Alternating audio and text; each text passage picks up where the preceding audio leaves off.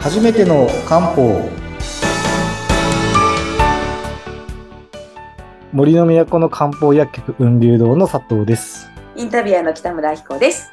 どうもよろしくお願いします。はいよろしくお願いいたしますさあ、前回まで梅雨の養生3回シリーズでお送りしてまいりましたけども、そうですね最後あのちょっと夏がだんだん近づくこはとい。についたお話と、まあまとめみたいなとこうんろもうん。していこうかなと思うんですけど、はい。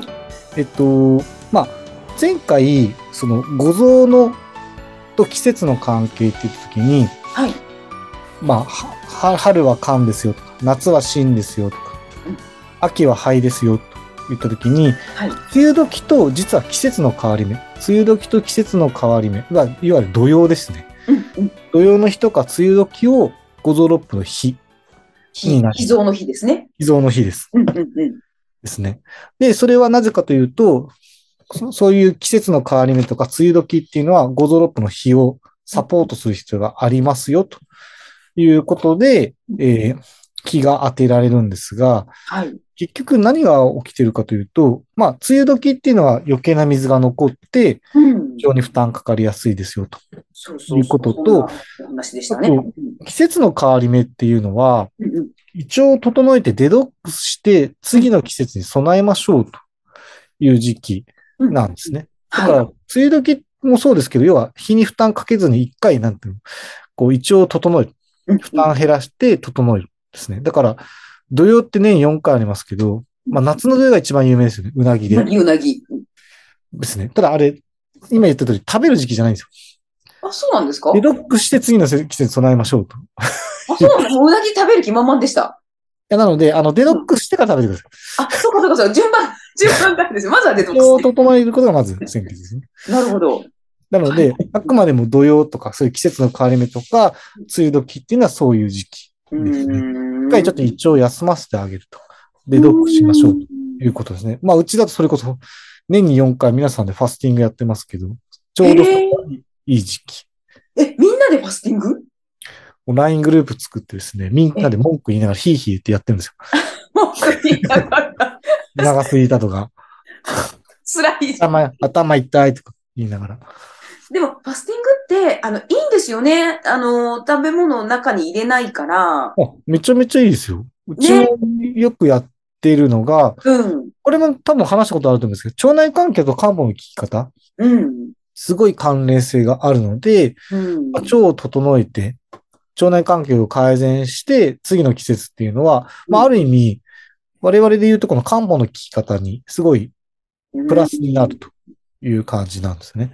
だからすごい重要だというふうに思います。たまにやるとね、本当にいいかもしれませんうね。んなので、うんファスティングいつやるのがおすすめですかって言われると、まあ、土曜の日にぶつけましょうという。そうなんうだ。んそれは東洋学的な考え方にも合ってくるので、へえ。さっき言った日を整えてあげるっていうのにプラスになるので、まあそれでちょうどいい感じですかね。そうか。おすすめシーズンってのがあるんですね。おすすめシーズンは土曜の日です。なるほどね。はい。その時にファスティングやりましょうへいうえふう。になります。ですね。はい。今日は、まあだいぶ暖かくなってくる。うんうんなので、今度梅雨から夏みたいな時に、はいこれおすすめですよっていう生薬を一個紹介したいなと思ってるんですが、はいこれ何かというとね、絶対漢字で書けない、戦争という生薬なんですよ。え、戦争戦争。もう絶対書けないです。絶対かけちゃう、それもまた概要欄にお願いします。もうですね、あのーこう参考までに私がチャットで貼るとですね、絶対読めないってことを今証明してくれると思うんですけど、今ね、今送りました。これ絶対読めないですよね。これちょっとね、今実はね、ズームで録画しながらお話聞いてるんで すけど、皆さんがですね、チャットにね、貼ってくれたんですが、確かに全く見たことがない字です。はい。これ、書いたことも見たこともない。そうですね。漢方やらない と一生出はないんじゃないかというような本当だ。予これ約なはん、ですけぜど、ひちょっと概要欄見てくださいね、聞いてくださって る方。びっくりすると思います。説明もでききない。 はい説明できないですよね。これ何かというと、うん。これ何にまずいいかっていうとですね、はい。まず心臓にいいです。へで、ー利尿作用もあります。へーということは何に効くかというと、うん手足のむくみにすごいんですよ。おー。というのは、あの、前言った通り、うん心臓のポンプ機能が低下するとうん、手足がむくみやすいし、うんうん腎機能が低下するとうん、顔がむくみやすいってお話だと思うんですが、そうですね。うんセンスはさっき今言った通り、心臓のポンプ機能に良くて、はい。あの、利尿作用うんがあるんですね。まあ、動悸、息切れとかによく使うんですけど、うん。これを使うことによって、手足のむくみが解消しやすいと。このセンスってもともとは何なんですかこれがですね、聞くとびっくりするんですが、えな何ですか何ですかまあ、いろいろな動物出てきたじゃないですか、今まえで。なんか今までちょっと、ちょっと聞きたくなかったのも出ていきた。ろんな角とか、ミミミズとミか。ミズとかヒルとか出てきたじ ゃないですなんか。これも驚きだと思うんですえけー、どうしよう。ちょっと待って、ここまで聞いてよい。や、そんなにびっくりするものじゃないですけど、はいカエルの分泌物です。カエルの分泌物そうです聞かなねい。方が良かった かな。これすごいんですけど、もう、もうすっごい、まあ、なんていうか、人件費の塊みたいな生薬で、はあ要は、カエルに刺激を与えると、皮膚の表面にピュって出てきた粘液をこうかき集めていくんですね。え すっごい地味な作業を。ちょっと刺激を与えてうん回収みたいな。をひたすら繰り返す。すごい、すごいですね。ーは単純作業というか、もう人件費の塊みたいな生薬で、あえー大体ですね、うんと、集めたものをうん円盤状に固めてはい熟成させて使うんですけど、うんこれ、大体直径10センチぐらいの円盤作るんですね。固めて。集めたもの。カエル、カエル、カエル出たタもイのルからと集めたものを分別。で、大体その直径10センチ分で、えー数千匹分のカエルの分泌物。うんえやっと10センチですかすごい高級な、まあ、人件費の塊みたいな。 何度も出てくる、そまの、あまあそうですね。カエルと人件費みたいな。カエルと人権。いや、そ、そ、そういう作業する人がいるわけですかカエルピいュッまと。すいます。回収するい人るで。んだ。すごい仕事だな。これがでもすごいなと思うのは、うん。これが入ってる漢方って絶対、まあよく丸く、まあ眼剤って丸く固められてるんですけど、はい。あの噛まないですぐ水で飲んでくださいって言われるんですよ。うんうんうん。あ、あの有名な球疹ってあるんですよ。球疹、球あ、求疹。心、求心。うんあれにも入ってます。へえ。これなんでかっていうと舌痺れるんですよ。あ、そうなんですか。だからすぐ水で飲んでくださいって。へえ。あ、もうじゃあもう味、味わうまでもなんか早く飲んで舐めたらダメですよ。そうなんだ。そうう。ですね。うちで扱ってる酸素が入ってる眼剤も表面、筋膜で覆われてて、はいで、それを噛まないで飲んでくださいと。噛んじゃうと結局、中の酸素と舌が触れて舌痺れちゃう。ああ、よよくないんですね。まあ、から体的にね。体に悪くはないんですけど、うなんんうんかは歯医者さんで言うと表面麻酔みたいな状態ああ、なんか居心地悪い感じですね、それ。になっちゃって、ちょっと痺れちゃうので、うん。まあそれで必ず水で飲んでっていうものなんですけど、なるほど。え舌に痺れるこの酸素がですね、うん心臓にいいってすごくないですかうん。 待って、ちょっと待って、リアクションに困る。 ちょっと待ってください。普通口に入れて痺れたら毒からって思いますよね。まあまあまあまあね、よ居心地悪いですね。それが心臓にいいって発見した人。しかも貝の分泌物を固めて熟成したら心臓にいいものができたって、よくぞ見つけたなと思うんどうだけど、でいそれが、そこに気づくんですかね。や信じられないですよ。信じられないですよ。うん。すごいなと思うんですけど、うん。なのでこれをうまく使うことで、うん。えいなんでこれちょっと夏に向けてお話したかというと、はい。今、えっ、と、季節で言うと、寒は春で、で、次来る梅雨は日だったわけですよね。うんうんうん。夏は芯なんですよ。しそうそう、そうですよね。芯なんですよ。要は夏って心臓に負担かかりやすいんですよ。はい。だから、この酸素っていうのは、心臓にもいいうん。で、湿度が高い時期のむくみにもいい。うんうんうんとなると結構使えるんです、これも。まさに梅雨の時期に。梅雨から夏にかけて結構使えるとへえ。いうものなんですね。のただ、これも範囲が広くて、別にどの季節でも使えるんですけど、特に心臓に負担かかりやすいとか、うん湿度が高い時とか使うし、あとはですね、これ、ちょっと面白いのが、まあ、大体またコロナが収まってきて、皆さん移動するようになってきたと思うんですけそど、うですね。うん。あの、エコノミー症候群の予防で使います。ああ、心臓にいいので。座ってると、なんそうでか、すそうですちょっと血血流がすごい悪くなるってやつ、悪くなってっ。ていう。